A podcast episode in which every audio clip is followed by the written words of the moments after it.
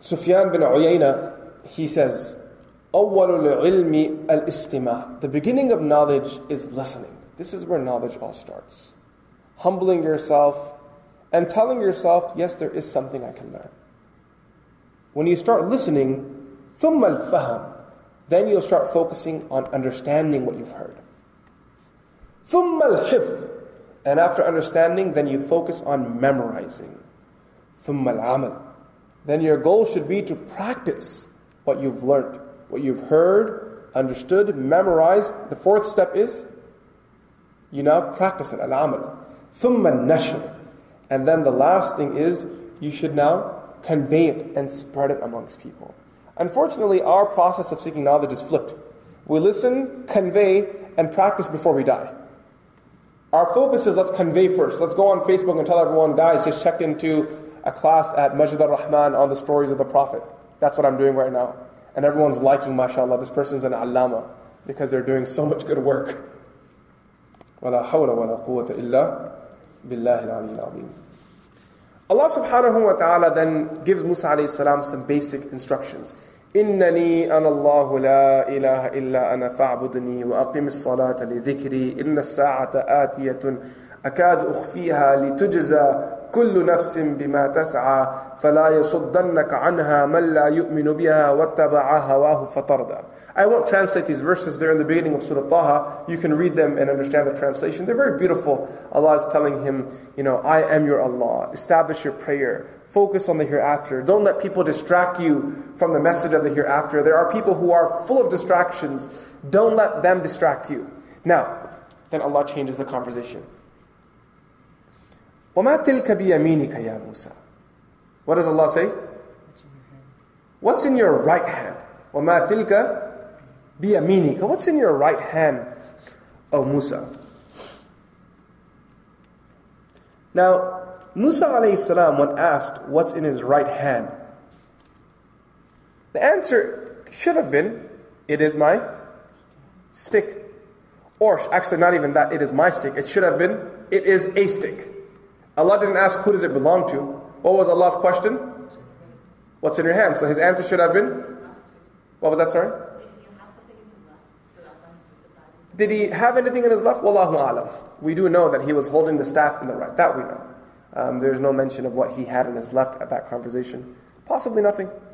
وَمَا تِلْكَ بِيَمِينِكَ يَا Musa What is in your right? His answer should have been a stick. Someone asks you, what's this? You say, هَذَا قَلَمٌ this is a pen. You don't start saying hada qalami aktubu bihi, you know, you don't say this is my pen, I write with it. That's not what you do. But Musa alayhi salam you can see from this ayah how freaked out he must have been. How nervous he must have been. He's speaking with Allah. He's not speaking, he's speaking with Allah. The most important conversation that ever happened on the face of this earth was Musa alayhi salam's this conversation. Because the mutakallim was Musa, the mukhatab was Allah Azza wa Jal. I want you to really let that settle in. You speak to a sheikh, the Imam of Haram, your heart begins to tremble a little bit. Some years back, I was traveling, going from Medina to Mecca, and I was sitting at the front of the plane business class, and I noticed in front of me, in the, in the seat in front of me, was sitting the Imam of Haram, Imam of Haram Makkah. So when we got off the plane, I went to meet him. There was a limousine that came to pick him up, and there were a bunch of guards there. And uh, I went to him and I introduced myself. He called me and he asked me to sit inside the car, and we had a conversation. I was very nervous because I had been listening to this Imam of Haram my entire life growing up. And now I was sitting in front of him, and he's asking me about the ahwal of America, and asking me about my life, and asking me about who I am. If you think that was a nervous conversation, imagine Musa salam. The Allah that inspired his mother to put him in a basket, put him in a sunduk, in some sort of a carriage, and sent him off in the river. The Allah that would empower him to face Fir'aun, now he's speaking with that Allah. No one before him has done this, no one after him will do this from the Anbiya alayhi salam. وَكَلَّمَ اللَّهُ مُوسَى the kalima. He's speaking to Allah subhanahu wa ta'ala. What an honor. Musa alayhi salam, he starts speaking about the staff of his. You also see from this how Musa, how these prophets, and how human beings, I'm just going to broaden it a little bit, and how human beings, their possessions were meaningful to them. You know, if I were to ask um, one of you, if I were to ask a sister here, what's this in your hand? She would say, it's iPhone 11 or 10, whatever, whatever, whichever one is going on these days. iPhone 10. People don't consider it to be their phone. This is my phone. This is my companion in life. This is what I take my notes on. This is what I'm connected with. This is what I use to call my parents. This is what I use to take pictures of my kids. Like there really isn't a personal relationship with our with our possessions because the second the new model comes out, what happens to the old one? It's gone. When Musa alayhi salam, as the Muwarrikhun mentioned, he had this staff of his for years. And this staff was to remain with him for many more, de- many more decades. These people had a relationship with their, with their possessions. And I think it's important that people create uh, relationships with their possessions. There was a sister who, there is a sister who studies at the Qalam Seminary. She comes to me one day and she says, Sheikh, uh, I purchased a car recently and I've been thinking of naming it. I said, okay, that's good. That's a good thing. You should name your car. Not, not a bad idea. So a few days later, she came to me and said, I figured out the name. I'm going to name it Qaswa. Qaswa was the? What color was the camel? It was a whitish colored camel of the Prophet ﷺ. And her car was white. So she said, you know what? Through that munasaba, I'll name it Qaswa. The Prophet's camel only took him to khayr. My camel brings me to qalam to study. Inshallah, there's tafa'ul in there. There's good hope in there. This is something meaningful. There was one brother that I saw in Chicago, even in Dallas, I saw this too. He bought a sports car, he named it Buraq. Buraq. I'm not sure if that's a good thing because there might be a lot of speeding that comes out of that. These people had a relationship with their possessions. Hiya asaya, it is my staff. Atawakka'u alayha, I lean on it when I walk.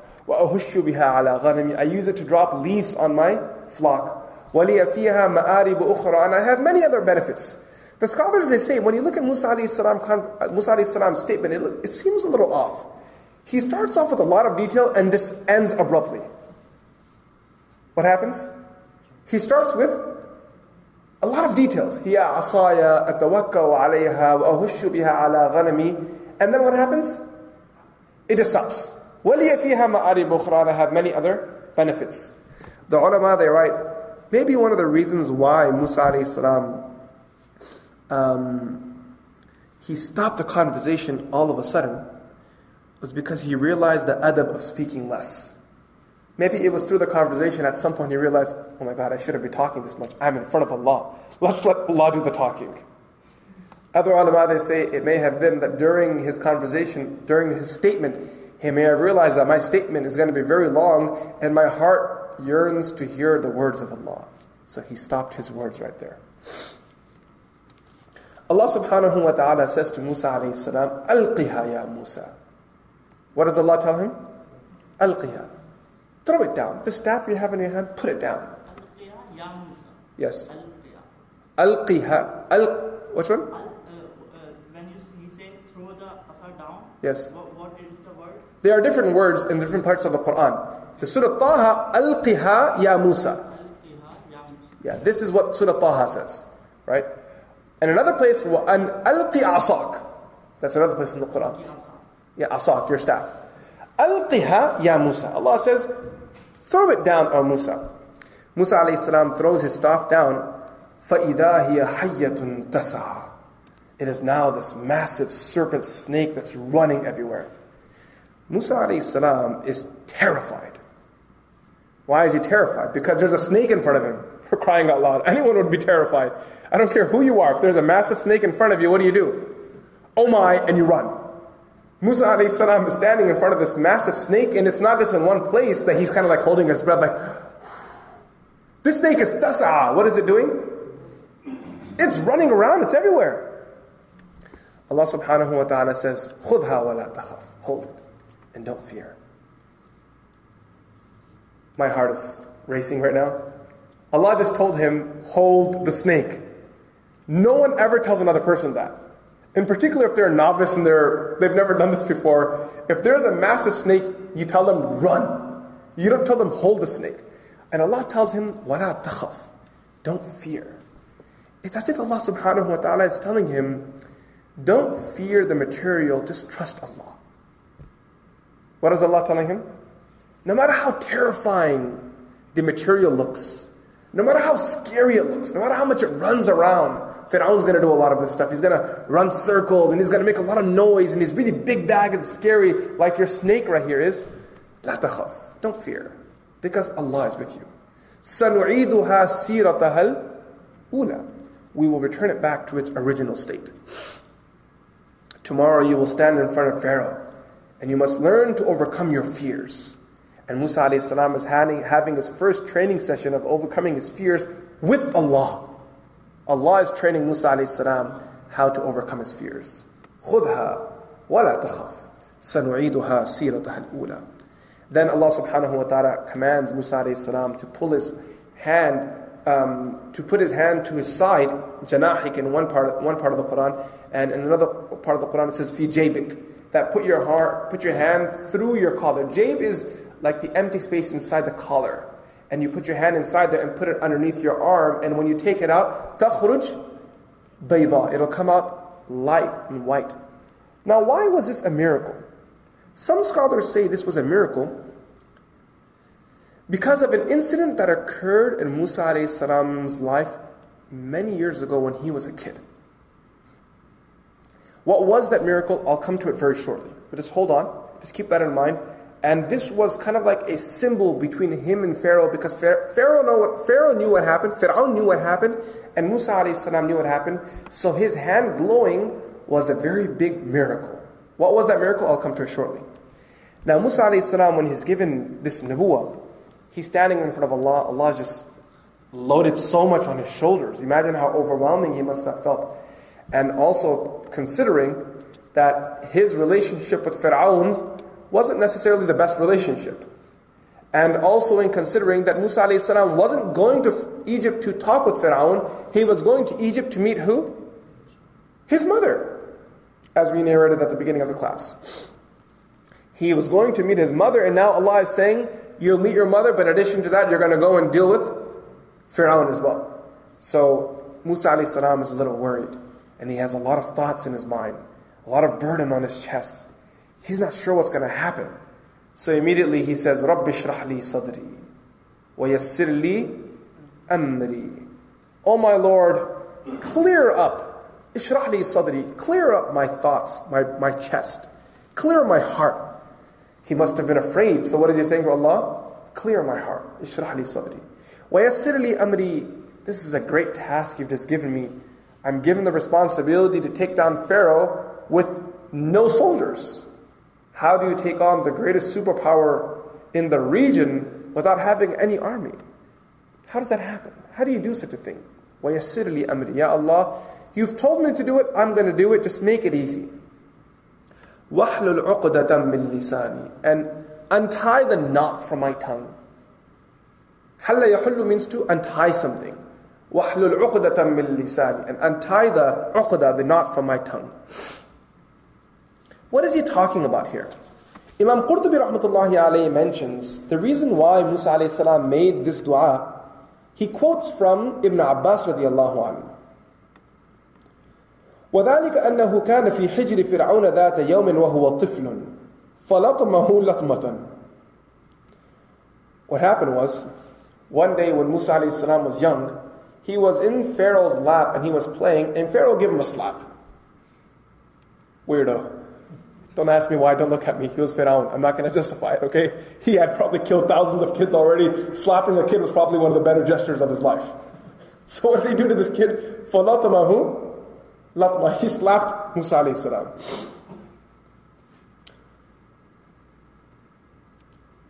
Now, by the way, I just want to make it clear. Some scholars have said that it wasn't Fir'aun that slapped, it was actually Musa that slapped. Some say that what happened, Musa salam was the one that reached up and slapped Fir'aun, giving him a wake up call that this is what's coming your way. Get ready. Let me grow up and I'll show you. فأخذ بلحيته فنتفها So Musa alayhi salam grabbed on to Pharaoh's beard and he yanked it and pulled out some hair. فقال فرعون لآسيا Pharaoh said to his wife Asiya, هذا عدوي فهات بالذباحين That this is my enemy. So go and call the slaughterer so they can chop this kid's head off. فقالت آسيا آسيا said على رسلك فإنه صبي لا يفرق بين الأشياء She said, calm down. على رسلك, relax. He's a child, لا يفرق بين الأشياء. He doesn't have the ability to distinguish between things. How is he going to know whether you're Pharaoh or another old dude who's just being weird? How is he going to know? ثم أتت بتسطين. So, in order to prove her point, demonstrate her point, she brought two trays. فجعلت في إحداهما جمرا وفي الآخر جوهرا. In one she placed a coal, hot coal. In another one she placed a jawhar, like a, a ruby, a pearl. فأخذ جبريل بيد موسى فوضعها على النار. Musa alayhi salam out of he was reaching, so Musa, so Jibreel alayhi salam pushed his hand towards the hot coal, and Musa alayhi salam held that coal حتى رفع جمرة فوضعها في فيه على لسانه. Musa alayhi salam placed that coal in his mouth, which resulted in the stuttering and the speech impediment that he had. And because of that, his hand was burnt. And therefore, when he placed his hand underneath his arm, the burn marks would be all gone. And his hand would glow. And this was an indication to what happened to when he was young, and it was a reminder for Pharaoh that we were the ones that pushed that hand. This hand should have always been glowing. He was destined that day to be a Nabi. Get your act straight. Otherwise, just as he pulled your beard and slapped you, very soon you're going to have a lot more trouble to deal with. This is a symbolism some scholars have shared. Obviously, it's not um, in any sarih riwayah and shouldn't be taken as any hard rule. Musa alayhi then continues and he says, Harun akhi ushdud bihi azri wa ashrikhu fi amri. O Allah and my brother.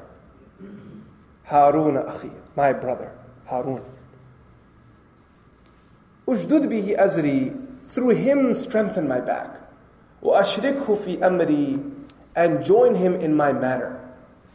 The scholars they say the greatest dua a brother ever made for another brother was the dua of Musa alayhi salam for his brother Harun because it was through this dua that Harun was made a nabi.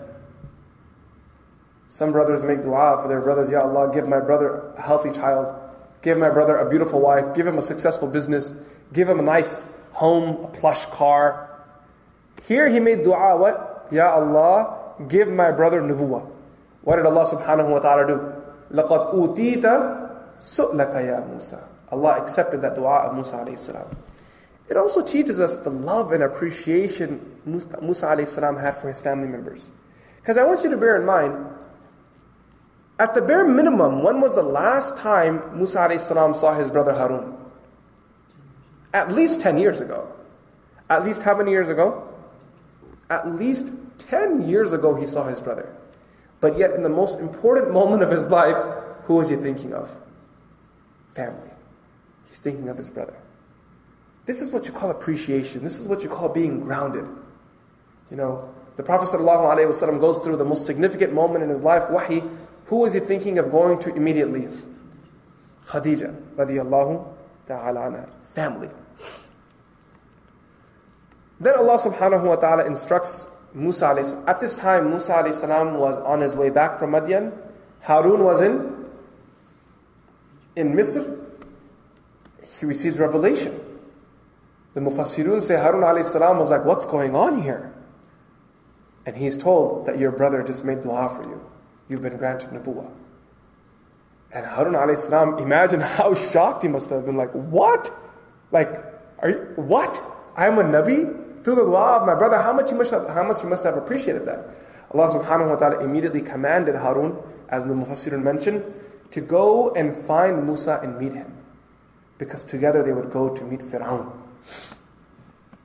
Now Allah subhanahu wa ta'ala continues to command Musa alayhi salam on how to deal with the situation of Fir'aun. He says, that you both will come to Fir'aun, فَقُولَا لَهُ قَوْلًا لَيِّنًا when you speak to Fir'aun, you won't use his style of speech because Fir'aun is a very rough man. He's always arrogant, he's narcissistic, he's always threatening people and saying he's going to kill kids and kill women and, and do all this sort of weird stuff. This is how Fir'aun was. Very arrogant. You won't take that approach. Because arrogance isn't always solved with arrogance. Sometimes you do need it, by the way. Sometimes the best way to deal with arrogance is a little bit of arrogance, right? But you don't start there. Where do you start? Before Fir'aun will be destroyed by the punishment of Allah, before the adhab comes, before the jalal comes, you always start with ease. You start with mercy. You start with kindness. So Allah subhanahu wa ta'ala says to him, Go and speak to him softly.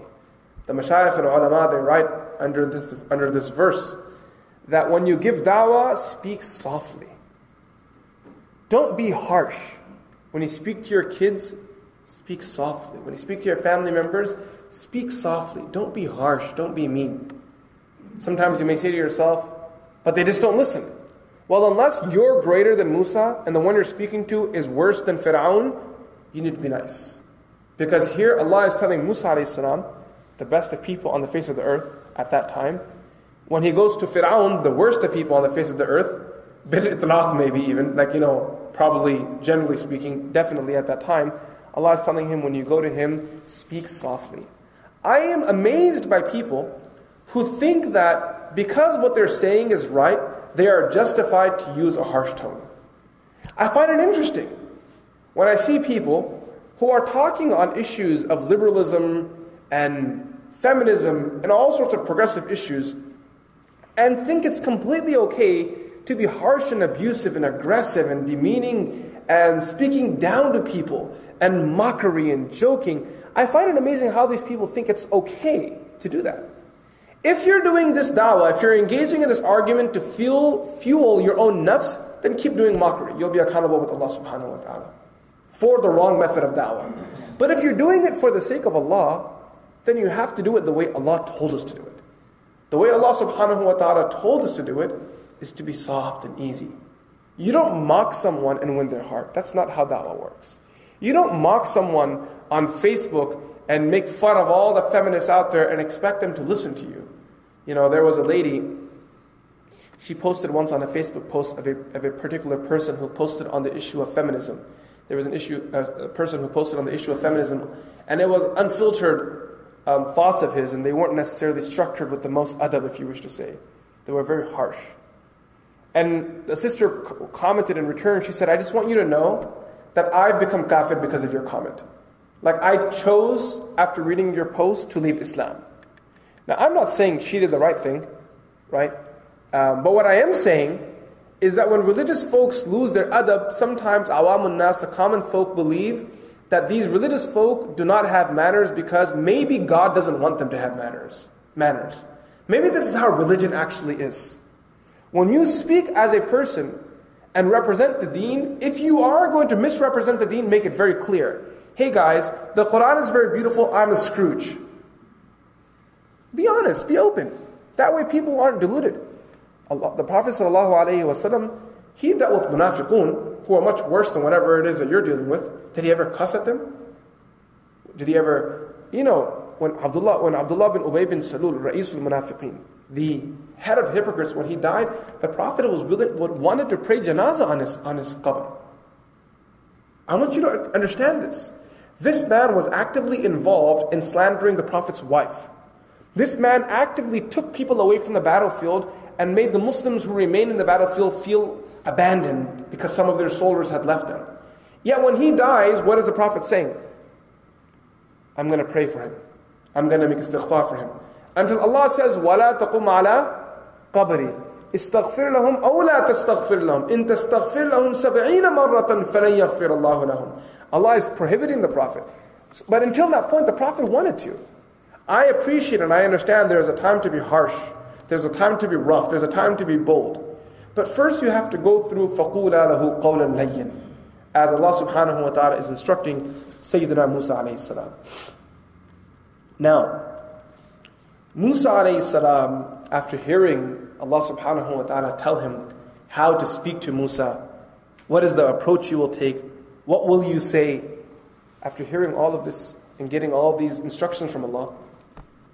He admits to Allah saying, Ya Allah, I'm scared. إننا نخاف أن يفرط علينا أو أن يطغى. Ya Allah, we're scared. This is not a joke. We're going to be in the ring with Pharaoh. He has all the material at his disposal.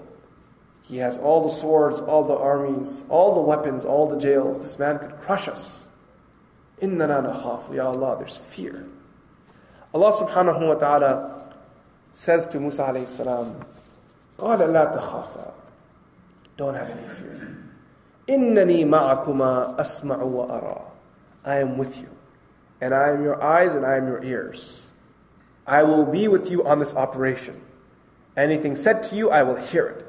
Anything done to you, I will see it. And it's as if Allah is saying, I won't let them harm you. The ulama, they write here, قال العلماء لما لحقهما ما يلحق البشر من الخوف على أنفسهما عرفهم الله سبحانه وتعالى أن فرعون لا يصل إليهما ولا قومه that when Musa salam experienced that which any normal human being would experience, which is fear, Allah subhanahu wa ta'ala informs Musa, there's no need to fear. We will take care of you. Then the ulama write, وَالْخَوْفُ مِنَ الْأَعْدَاءِ سُنَّةُ اللَّهِ فِي أَنْبِيَائِهِ وَأَوْلِيَائِهِ And fearing the enemy is the sunnah of Allah that He gives to His friends and He gives to His anbiya. Go and read the Quran and you'll find the prophets of Allah mentioning they were fearful. The fear was real. These people had they, they, they experienced khawf مع معرفتهم به وثقتهم and they feared they feared what they encountered even though they knew Allah was with them. Why? Why did they fear? The ulama they write the reason why these people feared was because it was this fear that made them feel desperate and helped them connect greater to Allah subhanahu wa ta'ala. It helped them create greater to Allah. When a person is in a position that they're absolutely terrified, they're just not sure what's going to come next. What do they do, guys? What do they do? Have you ever sat on a scary roller coaster and you get buckled in and you kind of close your eyes, and as the roller coaster is creeping to its elevation, and it stops for a moment, and you realize at this point you couldn't even jump out of the seat even if you wanted to. There is no bailing, there is no ditching. This fall is happening. There was one sister, she told me that, Sheikh, I've never done dhikr of Allah more sincerely than at Six Flags. I thought that was an interesting statement because Six Flags usually isn't like the place of dhikr because there's a lot of ghafla there people aren't dressed appropriately, and it's a big mess. And it's really dirty too. But anyway, I said, How? She says, When I sit on those rides, I do dhikr of Allah from my heart. La ilaha illallah, subhanallah, alhamdulillah. I thought to myself, wow, this is one sincere sister. She's just saying it the way it is. When you lose hope in everyone, you know, right when you're about to go into surgery and they take you away from your family members and they're pushing you towards the blade at that moment, right before you close your eyes and they inject you with anesthesia, who's the last person you call out to? Huh? To Allah. I experienced this. When I went for my spinal surgery, I remember they took me and they were taking me. And as I went away from my family and my mother was in the room and my wife and my children were in one room and they were taking me, I felt with every moment more and more lonely. And at that exact moment, I was thinking of being taken to the qabr. For some reason, that reflection came in. I felt like they were taking me away. And then the doctor said, We're going to administer anesthesia. Are you, re- are you okay? And I said, One minute, one second. And I just quickly made a dua to Allah. And I felt like at that moment, I had reached into a place in my heart of such sincerity, such desperacy, such reliance on Allah that had I asked for anything, Allah would have given it to me. And I was a fool only to ask for one thing. I should have told him, Give me half an hour, please. Like, I need to make a lot of dua right now. I'm in a very unique, special place. So when a person experiences fear, what happens? They become more sincere.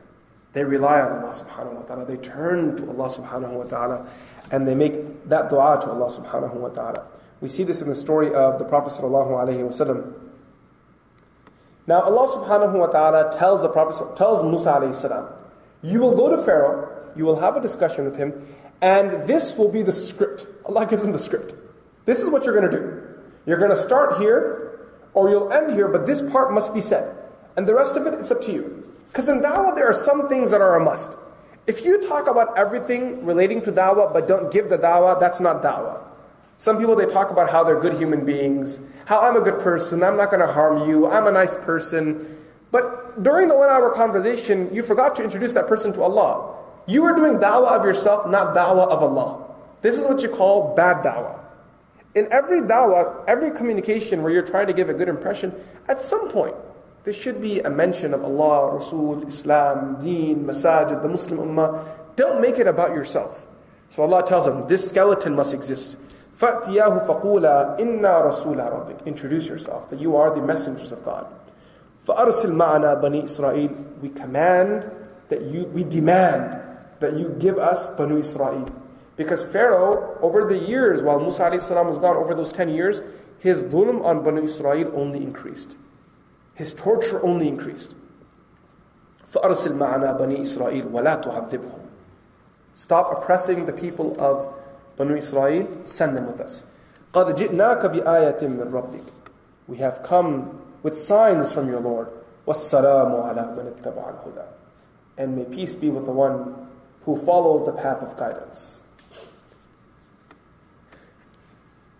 We'll stop here today, inshallah, and we'll leave it here, inshallah al aziz, because this is um, Musa alayhi salam being granted revelation.